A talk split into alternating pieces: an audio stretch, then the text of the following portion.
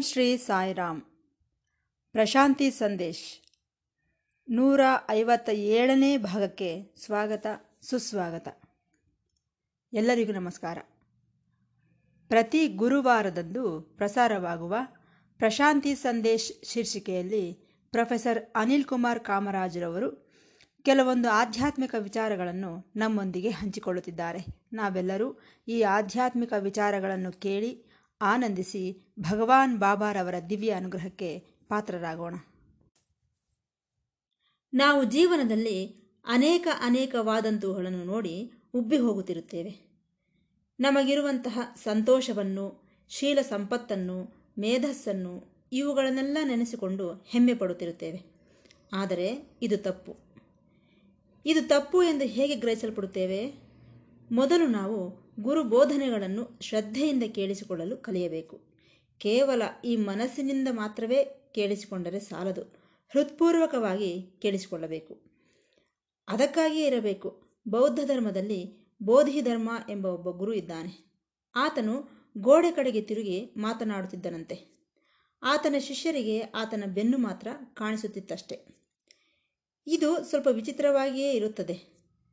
ನಾವು ಯಾರ ಹತ್ತಿರ ಮಾತನಾಡುತ್ತೇವೋ ಅವರ ಮುಖಗಳನ್ನು ನೋಡುತ್ತಾ ಮಾತನಾಡಬೇಕೇ ವಿನಃ ಅವರಿಗೆ ಬೆನ್ನು ತೋರಿಸುತ್ತಾ ಮಾತನಾಡಿದರೆ ಹೇಗೆ? ಸರಿ, ಈ ಬೋಧಿ ಧರ್ಮ ಎಂಬ ಗುರುವಿನ ಶಿಷ್ಯರು ಒಂದು ದಿನ ಧೈರ್ಯ ಮಾಡಿ ತನ್ನ ಗುರುಗಳನ್ನು ಕೇಳಿದರಂತೆ. ಗುರುಗಳೇ, ನೀವು ಗೋಡೆಯನ್ನು ನೋಡುತ್ತಾ ಮಾತನಾಡುತ್ತಿದ್ದೀರಲ್ಲ, ಏಕೆ ಎಂದು. ಆಗ ಆತನು ಹೇಳಿದನಂತೆ, ನೀವು ಕೇಳಿಸಿಕೊಳ್ಳುತ್ತಿದ್ದೀರಾ? ಇಲ್ಲ ಇಲ್ಲ, ಕೇಳಿಸಿಕೊಳ್ಳುವವರಂತೆ ನಟಿಸುತ್ತಿದ್ದೀರಿ. ನಿಮಗೆ ಅರ್ಥವಾಗುತ್ತಿದೆಯೇ? ಇಲ್ಲ. ನಾನು ಹೇಳಿದ್ದನ್ನೆಲ್ಲ ಅಪಾರ್ಥ ಮಾಡಿಕೊಳ್ಳುತ್ತಿದ್ದೀರಿ. ಸರಿಯಾಗಿ ಅರ್ಥ ಮಾಡಿಕೊಳ್ಳುತ್ತಿಲ್ಲ ಎಂದರಂತೆ ಆ ಗುರುಗಳು. ಏಕೆಂದರೆ ನಮ್ಮೊಳಗಿರುವಂತಹ ಬಲಹೀನತೆಗಳ ಬಗ್ಗೆ ಆತನಿಗೆ ಚೆನ್ನಾಗಿ ಗೊತ್ತು. ಕಾರಣ ಆತನು ತ್ರಿಕಾಲಜ್ಞನು. ನಾವು ಕೇವಲ ಕೇಳಿಸಿಕೊಳ್ಳುವವರಂತೆ ನಟಿಸುತ್ತಿದ್ದೇವೆ. ಇದೆಲ್ಲ ನಮ್ಮನ್ನು ನಾವು ರಕ್ಷಿಸಿಕೊಳ್ಳುವುದಕ್ಕಷ್ಟೆ. ಆದ್ದರಿಂದ ಗುರುವಿನ ಬೋಧನೆಗಳನ್ನು ಹೃತ್ಪೂರ್ವಕವಾಗಿ ಕೇಳಿಸಿಕೊಳ್ಳಬೇಕೇ ವಿನಃ ಮನಸ್ಸಿನಿಂದಲ್ಲ. ಕಾರಣ, ಮನಸ್ಸಿನಿಂದ ಕೇಳಿಸಿಕೊಂಡರೆ ಅದನ್ನು ಅಪಾರ್ಥ ಮಾಡಿಕೊಳ್ಳುತ್ತಿದ್ದೇವೆ ವಿನಃ ಅದರ ಯಥಾರ್ಥತೆಯನ್ನು ಗ್ರಹಿಸುತ್ತಿಲ್ಲ. ಅದು ಅಲ್ಲದೆ ನಮ್ಮೊಳಗೆ ಮೊದಲೇ ಅಡಗಿ ಕುಳಿತಿರುವಂತಹ ಕೆಲವು ಭಾವನೆಗಳು ಈ ಕೇಳಿಸಿಕೊಂಡಂತಹ ಪ್ರತಿ ವಿಚಾರವನ್ನು ಸಹ ವ್ಯಾಖ್ಯಾನಿಸಲು ಪ್ರಾರಂಭಿಸುತ್ತವೆ. ಯಥಾರ್ಥತೆಯನ್ನು, ನಿಜ ತತ್ವವನ್ನು, ಅದರ ಮೂಲವನ್ನು ಗ್ರಹಿಸುವುದಕ್ಕೆ ಬಿಡುವುದಿಲ್ಲ. ಅದರಲ್ಲಿರುವಂತಹ ಪರಮಾರ್ಥತೆಯನ್ನು ನಮಗೆ ನೀಡುವುದಿಲ್ಲ. ಅದೊಂದು ಸಿದ್ಧಾಂತವೆಂದು ತಳ್ಳಿ ಹಾಕುತ್ತದೆ ಈ ಮನಸ್ಸು. ಇದರಿಂದ ನಮ್ಮೊಳಗೆ ಯಾವುದೇ ರೀತಿಯ ಬದಲಾವಣೆಗಳು ಬರುವುದಿಲ್ಲ. ನಾವು ಯಾವುದೇ ಬೋಧನೆಯನ್ನು ಕೇಳಿಸಿಕೊಂಡಾಗ ಆ ಬೋಧನೆಯ ಮೌಲ್ಯವನ್ನು ಗ್ರಹಿಸಬೇಕು ಮೊದಲು. ಭಗವಾನರು ಒಂದು ಚಿಕ್ಕ ಕಥೆಯನ್ನು ಹೇಳಿದ್ದಾರೆ. ಕುರಿ ಕಾಯುವವನು ಕುರಿಗಳನ್ನು ಕಾಯುತ್ತಾ ತಿರುಗಾಡುತ್ತಿದ್ದಾನೆ. ಮನೆಗೆ ಬರುವ ಸಮಯದಲ್ಲಿ ದಾರಿಯಲ್ಲಿ ಒಂದು ವಜ್ರ ಕಾಣಿಸಿತು. ಫಳಫಳನೆ ಹೊಳೆಯುತ್ತಿದೆ. ಆತನಿಗೆ ಅದು ವಜ್ರವೆಂದು ಗೊತ್ತಿಲ್ಲ. ಅಮಾಯಕನು ಪಾಪ. ಕುರಿ ಕಾಯುವವನಿಗೆ ಈ ವಜ್ರದ ಬಗ್ಗೆ ಹೇಗೆ ತಾನೇ ತಿಳಿದಿರುತ್ತದೆ? ಏನೋ ಹೊಳೆಯುತ್ತಿದೆ. ಈ ಕಲ್ಲು ಚೆನ್ನಾಗಿದೆಯಲ್ಲ ಎಂದುಕೊಂಡು ಅದನ್ನು ಒಂದು ದಾರಕ್ಕೆ ಕಟ್ಟಿ ತನ್ನ ಒಂದು ಕುರಿ ಕೊರಳಿಗೆ ಕಟ್ಟಿದನು. ಕಪ್ಪು ಕುರಿ ಪಳಪಳನೆ ಹೊಳೆಯುತ್ತಿರುವ ವಜ್ರದ ಕಲ್ಲು ಬಹಳ ಸೊಗಸಾಗಿದೆ. ಈತನೇನೋ ಅದನ್ನು ನೋಡಿ ಸಂತೋಷ ಪಡುತ್ತಿದ್ದಾನೆ ಸರಿ ದಾರಿಯಲ್ಲಿ ಈ ಕುರಿಗಳನ್ನು ಹೊಡೆದುಕೊಂಡು ಹೋಗುತ್ತಿರುವಾಗ ಯಾರೋ ಒಬ್ಬನು ಇದನ್ನು ನೋಡಿದನು. ಆತನಿಗೆ ಈ ವಜ್ರದ ಬಗ್ಗೆ ಗೊತ್ತು. ಹಾಗಾಗಿ ಆ ಕುರಿ ಕಾಯುವವನ ಹತ್ತಿರಕ್ಕೆ ಹೋಗಿ, ನೋಡಪ್ಪ, ನಿನ್ನ ಕುರಿಯ ಕೊರಳಲ್ಲಿರುವ ಆ ಕಲ್ಲನ್ನು ನನಗೆ ಕೊಡುತ್ತೀಯಾ? ಐವತ್ತು ರೂಪಾಯಿಗಳನ್ನು ಕೊಡುತ್ತೇನೆ ಎಂದನು.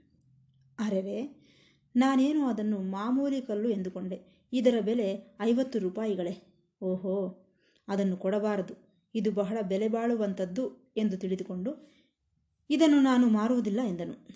ಸರಿ, ಇನ್ನೂ ಸ್ವಲ್ಪ ಮುಂದಕ್ಕೆ ಹೋದನು. ಆಗ ಇನ್ನೊಬ್ಬ ವ್ಯಕ್ತಿ ಬಂದು, ಏನಪ್ಪ, ಸಾವಿರ ರೂಪಾಯಿಗಳನ್ನು ಕೊಡುತ್ತೇನೆ, ಆ ಕಲ್ಲನ್ನು ಕೊಡುತ್ತೀಯಾ ಎಂದು ಕೇಳಿದನು. ಅಬ್ಬಾ, ಸಾವಿರ ರೂಪಾಯಿಗಳೇ? ಓಹೋ, ಇದನ್ನು ಮಾರಬಾರದು ಎಂದುಕೊಂಡು, ಅಯ್ಯ, ನಾನು ಇದನ್ನು ಕೊಡುವುದಿಲ್ಲ ಎಂದನು. ಇನ್ನೂ ಮುಂದಕ್ಕೆ ಹೋದ. ಆ ಊರಿನಲ್ಲಿ ಒಬ್ಬ ಒಡವೆ ವ್ಯಾಪಾರಿ ಇದ್ದ ಆತನು ಬಂದು ಹತ್ತು ಸಾವಿರ ಕೊಡುತ್ತೇನೆ, ಆ ಕಲ್ಲನ್ನು ಕೊಡುತ್ತೀಯಾ? ಎಂದು ಕೇಳಿದ. ಹಾಂ, ಹತ್ತು ಸಾವಿರವೇ. ನನ್ನ ಜನ್ಮದಲ್ಲೇ ಅಷ್ಟು ಹಣವನ್ನು ಸಂಪಾದಿಸಲಾರೆ ಎಂದುಕೊಂಡು ಆ ಹತ್ತು ಸಾವಿರ ರೂಪಾಯಿಗಳಿಗೆ ಆ ವಜ್ರದ ಕಲ್ಲನ್ನು ಮಾರಿಬಿಟ್ಟ. ಆ ವಜ್ರದ ಬೆಲೆ ಲಕ್ಷ ಲಕ್ಷಗಳು. ಯಾವಾಗ ಆ ವಜ್ರದ ವ್ಯಾಪಾರಿ ಆ ವಜ್ರವನ್ನು ತನ್ನ ಕೈಗೆ ತೆಗೆದುಕೊಂಡನೋ, ಆಗ ಆ ವಜ್ರ ತುಂಡು ತುಂಡುಗಳಾಗಿ ಒಡೆದು ಹೋಗಿ ಮಾತನಾಡಲು ಪ್ರಾರಂಭಿಸಿತು. ಏನೋ, ನನ್ನ ಬೆಲೆ ಲಕ್ಷ ಲಕ್ಷಗಳೆಂದು ನಿನಗೆ ಗೊತ್ತಿಲ್ಲವೇ? ಕೇವಲ ಹತ್ತು ಸಾವಿರ ರೂಪಾಯಿಗಳಿಗೆ ಕೊಂಡುಕೊಳ್ಳುತ್ತೀಯಾ? ಛೀ, ನನ್ನ ಬೆಲೆ ನಿನಗೆ ತಿಳಿದಿದ್ದರೂ ಸಹ ಮೋಸ ಮಾಡಿದೆ. ಆದ್ದರಿಂದ ನಾನು ಹೊಡೆದು ಹೋದೆ. ಆದರೆ ಆ ಕುರಿ ಕಾಯುವವನು ನನ್ನನ್ನು ಕುರಿಯ ಕೊರಳಿಗೆ ಕಟ್ಟಿ ಆನಂದಿಸಿದನು. ಅವನು ಮುಗ್ಧನು. ಅದಕ್ಕಾಗಿ ನಾನು ಅಲ್ಲಿದ್ದೇನೆ. ಆದರೆ ನೀನು ನನ್ನ ಬೆಲೆ ತಿಳಿದಿದ್ದರೂ ಸಹ ಕಡಿಮೆ ಬೆಲೆಗೆ ತೆಗೆದುಕೊಂಡು ಮೋಸ ಮಾಡಿದ್ದೀಯ? ಹಾಗಾಗಿ ನಾನು ಒಡೆದು ಹೋದೆ. ನಿನ್ನ ಹತ್ತಿರ ನಾನು ಇರಲಾರೆ ಎಂದಿತಂತೆ ಆ ವಜ್ರದ ಕಲ್ಲು. ಅದೇ ರೀತಿ ನಾವು ಗುರುವಿನ ಬೋಧನೆಗಳನ್ನು ಅವುಗಳ ಮೌಲ್ಯವನ್ನು ಗುರುತಿಸಬೇಕು. ಇಲ್ಲದೆ ಹೋದರೆ ಆ ವಜ್ರದ ವ್ಯಾಪಾರಿಯ ಕೈಯಲ್ಲಿ ವಜ್ರ ಒಡೆದು ಹೋದಂತೆ ನೀನು ಕೇಳಿಸಿಕೊಂಡಂತಹ ಬೋಧನೆಗಳು ಸಹ ತುಂಡು ತುಂಡುಗಳಾಗಿ ಯಾವುದಕ್ಕೂ ಪ್ರಯೋಜನಕ್ಕೆ ಬಾರದೆ ವ್ಯರ್ಥವಾಗಿ ಬಿಡುತ್ತವೆ. ಆದ್ದರಿಂದ ಶ್ರದ್ಧೆಯಿಂದ ಕೇಳಿಸಿಕೊಳ್ಳಲು ಕಲಿಯಬೇಕು ನಾವು. ಆದರೆ ಈ ದೊಡ್ಡ ದೊಡ್ಡ ಮಾತುಗಳನ್ನು ಯಾರೋ ಒಬ್ಬ ಸಾಮಾನ್ಯನು ಮಾತನಾಡಬಹುದು. ಇವೇ ಮಾತುಗಳು ಎಂದು ಸಹ ಹೇಳಬಹುದು ಆತನು. ಆದರೆ ಆ ಮಾತುಗಳಿಗೆ ಬೆಲೆ ಇರುವುದಿಲ್ಲ. ಏನೋ ಮಾತನಾಡುತ್ತಾನೆ, ಅದಕ್ಕೆ ಬೆಲೆ ಇರುವುದಿಲ್ಲ. ಹಾಗಲ್ಲದೆ ಅದೇ ಮಾತುಗಳನ್ನು ಒಬ್ಬ ಸಾಧಕನೋ, ಒಬ್ಬ ಮಹಾಜ್ಞಾನಿಯೋ ಮಾತನಾಡಿದನು ಎಂದುಕೊಳ್ಳಿ. ಅವುಗಳಿಗೆ ಬೆಲೆ ಇರುತ್ತದೆ. ಏಕೆಂದರೆ ಆತನು ಹೇಳುವ ಪ್ರತಿ ಮಾತಿಗೂ ಸಹ ಆತನೇ ಅರ್ಥ. ಕಾರಣ, ಆತನು ಮಹಾಜ್ಞಾನಿಯಾದ್ದರಿಂದ. ಆ ಮಾತು ಜ್ಞಾನಿ ಎರಡೂ ಒಂದೇ. ಆತನ ಅನುಭವವೇ ಆತನು ಮಾತನಾಡುವ ಮಾತುಗಳು. ಹಾಗಾಗಿ ಅವುಗಳಿಗೆ ಬೆಲೆ ಇರುತ್ತದೆ. ನಾನು ಈ ಮಧ್ಯೆ ಒಂದು ವ್ಯಾಸವನ್ನು ಓದಿದೆ. ಅದರಲ್ಲಿ ನನಗೆ ಆಶ್ಚರ್ಯವಾದಂತಹ ಮಾತೇನೆಂದರೆ, ನಾವು ಏನನ್ನೋ ನೋಡಿ ಹೆಮ್ಮೆ ಪಡುತ್ತಿದ್ದೇವೋ ಅವುಗಳಿಗೆ ಬೆಲೆ ಇಲ್ಲವೆಂದು, ಅವುಗಳಲ್ಲಿ ಸತ್ಯವಿಲ್ಲವೆಂದು, ಅವುಗಳನ್ನು ನಾವು ಅಸಹಿಸಿಕೊಂಡರೆ ಒಳ್ಳೆಯದು ಎಂದಿದ್ದಾರೆ. ನಾವು ಇವು ಉತ್ತಮವಾದಂತಹವುಗಳು ಎಂದು ಭಾವಿಸುವುದನ್ನು ಅಸಹಿಸಿಕೊಳ್ಳಬೇಕು ಕೊನೆಗೆ ನಮ್ಮ ಮೇಲೆ ನಮಗೆ ಅಸಹ್ಯ ಹುಟ್ಟಬೇಕು. ಆಗಲೇ ನೀನು ಉತ್ತಮನಾಗುವುದು. ಆಗಲೇ ನಿನ್ನೊಳಗೆ ಹಾರಾಟ, ಕಾತುರತೆ ಇವುಗಳೆಲ್ಲವೂ ಹೊರಬರುತ್ತವೆ. ಆಗ ಭಗವದ್ ಅನ್ವೇಷಣೆ ಮಾಡುತ್ತೀಯ. ಭಗವಂತನನ್ನು ಗುರುತಿಸಲ್ಪಡುತ್ತೀಯ. ಆದ್ದರಿಂದ ನೀನು ಮೆಚ್ಚಿದಂತಹವುಗಳು ನಿನಗೆ ಇಷ್ಟವಾದಂತಹವುಗಳು ಅವುಗಳಲ್ಲೇನೂ ಇಲ್ಲ. ಅವುಗಳನ್ನು ನೋಡಿ ಅಸಹ್ಯಿಸಿಕೊಳ್ಳಬೇಕು. ನಿನಗೆ ನೀನೇ ಅಸಹ್ಯಿಸಿಕೊಳ್ಳಬೇಕು. ಆಗ ಭಗವದ್ ಅನ್ವೇಷಣೆ ಮಾಡುತ್ತೀಯ? ನಿನ್ನ ಅಜ್ಞಾನವನ್ನು ನೋಡಿ ಅಸಹ್ಯಪಡು. ನಿನಗಿರುವಂತಹ ದ್ವೇಷವನ್ನು ನೋಡಿ, ಅಸೂಯೆಯನ್ನು ನೋಡಿ, ಈ ಪ್ರಪಂಚದ ಮೇಲಿರುವ ವ್ಯಾಮೋಹವನ್ನು ನೋಡಿ, ನಿನ್ನೊಳಗಿರುವಂತಹ ಪಶು ಲಕ್ಷಣಗಳನ್ನು ನೋಡಿ ಅಸಹ್ಯಪಡು. ಕೊನೆಗೆ, ಛಿ, ನನ್ನೊಳಗೆ ಇಂತಹವುಗಳೆಲ್ಲ ಇವೆಯೇ ಎಂದು ಅಸಹ್ಯಪಡು. ಆಗ ಏನಾಗುತ್ತದೆ? ಮಾನವತ್ವವನ್ನು ದಾಟಿ ಹೋಗುತ್ತೀಯ?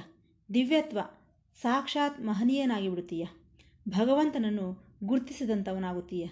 ಆದ್ದರಿಂದ ನಾವು ಉಬ್ಬಿ ಹೋಗುವಂತಹವುಗಳೆಲ್ಲ ಬಹಳ ಹೀನವಾದಂತಹವುಗಳು. ಅವುಗಳಲ್ಲಿರುವುದೆಲ್ಲ ನಿರ್ಜೀವವಾದಂತಹದು. ನಾವೇನೋ ಧರ್ಮ ಧರ್ಮ ಎಂದುಕೊಳ್ಳುತ್ತಿದ್ದೇವೆ. ಅದೆಲ್ಲವೂ ಒಂದು ಸೆರೆಮನೆಯಂತಹುದು. ನಾನೇನೋ ವೇದಾಂತ ತಿಳಿದುಕೊಳ್ಳುತ್ತಿದ್ದೇನೆಂದುಕೊಳ್ಳುತ್ತಿದ್ದೀಯಾ? ಅದೆಲ್ಲ ಗಾಳಿ ಮಹಡಿಗಳಂತಹವುಗಳು. ಅರ್ಥ ಮಾಡಿಕೊ ನಿನ್ನೊಳಗೆ ನೀನು ಪರೀಕ್ಷಿಸಿಕೊ, ವಿಮರ್ಶಿಸಿಕೊ, ಆಲೋಚಿಸಿಕೊ, ಆಗ ಸತ್ಯ ಹೊರಬಿಡುತ್ತದೆ. ಉದಾಹರಣೆಗೆ ಸಂತೋಷ ಹ್ಯಾಪಿನೆಸ್ ಸುಖ. ಇದನ್ನು ನೋಡಿ ಓಹೋ ಎಂದುಕೊಳ್ಳುತ್ತಿದ್ದೇವೆ ಏನು ಆ ಸುಖ? ನೀನು ಅನುಭವಿಸುತ್ತಿರುವ ಸುಖ ಎಲ್ಲಿಂದ ಬಂದಿದೆ? ಎಲ್ಲವೂ ಪ್ರಾಪಂಚಿಕತೆಯೇ ತಾನೆ? ಅದೆಲ್ಲ ಸಾಮಾನ್ಯವಾದದ್ದೇ ತಾನೆ? ಅದು ಸದಾ ಬದಲಾಯಿಸಿ ಬದಲಾಯಿಸಿ ಪ್ರತಿದಿನವೂ ನೋಡುವಂಥದ್ದೇ ತಾನೆ? ಅದರಲ್ಲಿ ವಿಶೇಷತೆ ಏನಿದೆ? ಏನೋ ಕೆಲವರು ಆಹಾರ ಸುಖ ಎಂದುಕೊಳ್ಳುತ್ತಾರೆ, ಇಂದ್ರಿಯ ವ್ಯಾಮೋಹ ಸುಖ ಎಂದುಕೊಳ್ಳುತ್ತಾರೆ, ಕೀರ್ತಿ ಪ್ರತಿಷ್ಠೆಗಳು ಸುಖ ಎಂದುಕೊಳ್ಳುತ್ತಾರೆ. ಅವರು ಮಾಡಬಹುದಾದಂತಹ ವಿಧ್ವಂಸಕ ಕಾರ್ಯಕ್ರಮಗಳನ್ನು ನೋಡಿ ಸಂತೋಷ ಪಡುತ್ತಾ ಸುಖ ಎಂದುಕೊಳ್ಳುತ್ತಾರೆ. ಇದು ನಿಜವಾಗಿ ಸುಖವೇ? ಯಾವುದನ್ನು ನೋಡಿ ನಾವು ಸುಖ ಎಂದುಕೊಳ್ಳುತ್ತಿದ್ದೇವೋ ಅದನ್ನು ಒಂದು ಸಾರಿ ಪರಿಶೀಲಿಸಿದರೆ ಅದರ ಬಗ್ಗೆ ನಮಗೆ ಅಸಹ್ಯ ಉಂಟಾಗುತ್ತದೆ. ಅದರಲ್ಲೂ ಕೆಲವರು ಹೇಳುತ್ತಾರೆ, ನನಗೆ ಆಲೋಚನಾ ಮನಸ್ಥಿತಿ ಹೆಚ್ಚು. ತತ್ವವನ್ನು ಆಲೋಚಿಸುತ್ತೇನೆ.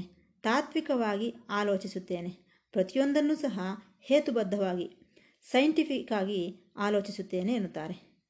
ಇದೆಂತಹ ಅವಿವೇಕತನವೋ ನೋಡಿ. ನಮಗಿರುವಂತಹ ಕೈಲಾಗದತನ, ನಮಗಿರುವಂತಹ ಮೂಢನಂಬಿಕೆಗಳು ಇವೆಲ್ಲ ವೈಜ್ಞಾನಿಕವೇ. ಇದರಲ್ಲಿ ಹೇತುವೇನಾದರೂ ಇದೆಯೇ? ಅನೇಕ ಮಂದಿ ಈ ಮೂಢನಂಬಿಕೆಗಳಲ್ಲೇ ಬದುಕುತ್ತಿದ್ದಾರೆ.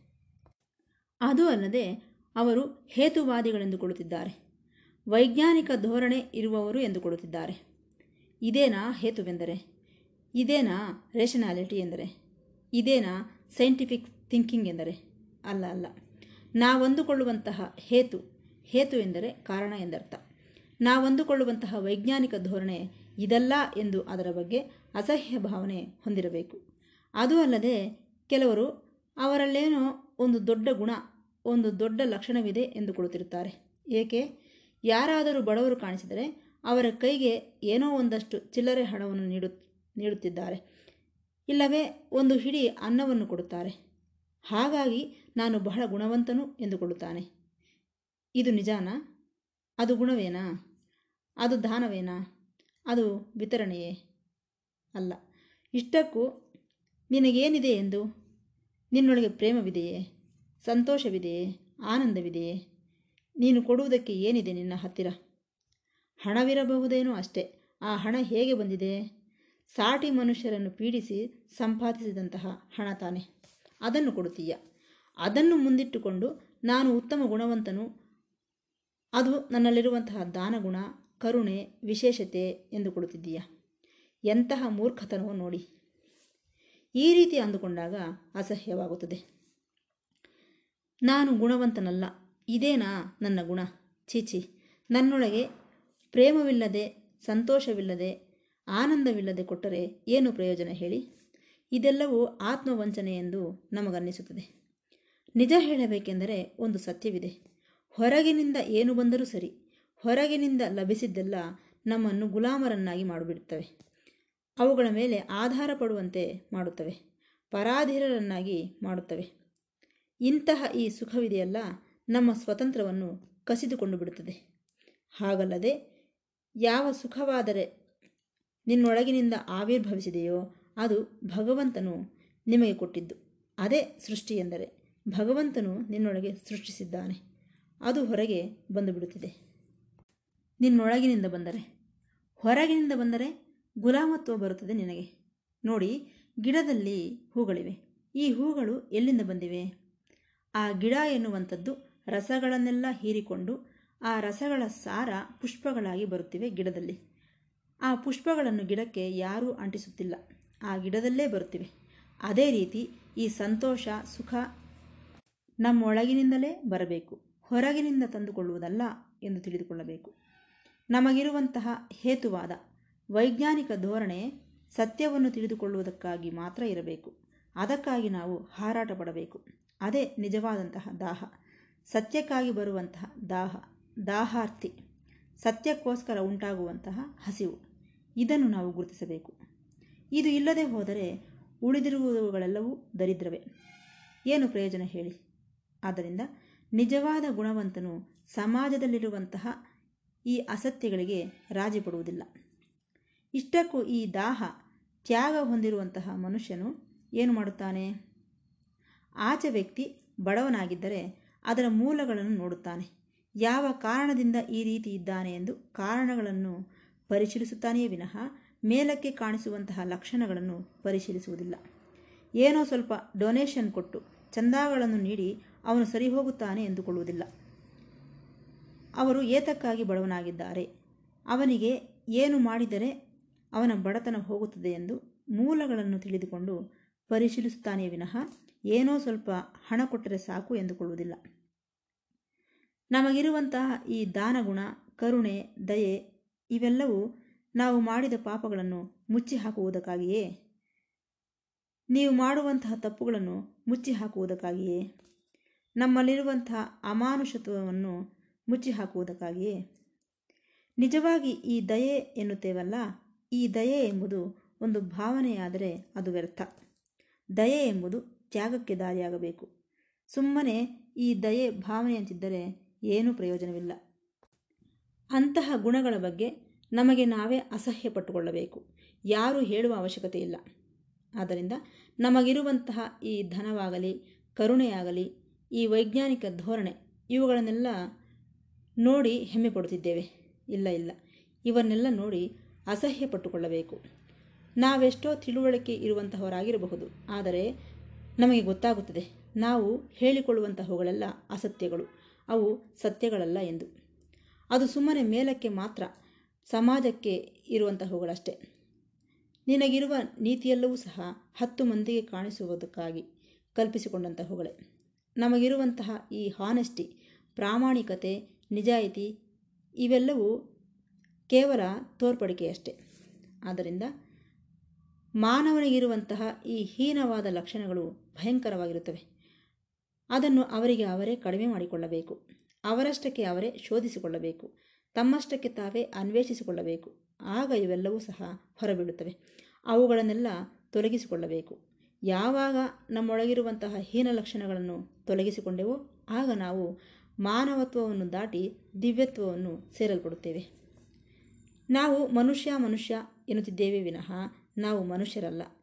ಮನುಷ್ಯರಂತೆ ಬದಲಾಗಬೇಕು. ಮನುಷ್ಯನಾಗಿ ಜೀವಿಸಬೇಕು. ಮನುಷ್ಯನಾಗಿ ಬದುಕಬೇಕು. ಮಾನವತ್ವದ ಮೌಲ್ಯಗಳನ್ನು ಹೊಂದಬೇಕು. ನಮ್ಮ ಪ್ರಯತ್ನವೇ ಇದು. ಈಗ ಒಂದು ನಾಯಿ ಇದೆ. ನಾಯಿಯಾಗಿ ಹುಟ್ಟಿದೆ. ನಾಯಿಯಾಗಿಯೇ ಸತ್ತು ಹೋಗುತ್ತದೆ. ಕೋತಿ.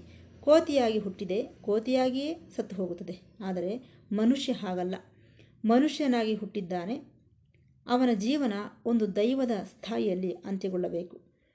ಭಗವಾನ್ ಬುದ್ಧನು ಮನುಷ್ಯನಾಗಿ ಜನ್ಮಿಸಿದನು, ಆದರೆ ದೈವವಾಗಿ ತನ್ನ ಜೀವನವನ್ನು ಸಮಾಪ್ತಿಗೊಳಿಸಿಕೊಂಡನು. ಇದನ್ನು ಗಮನಿಸುವಂತಹ ಸ್ಥಿತಿಯಲ್ಲಿ ನಾವಿರಬೇಕು.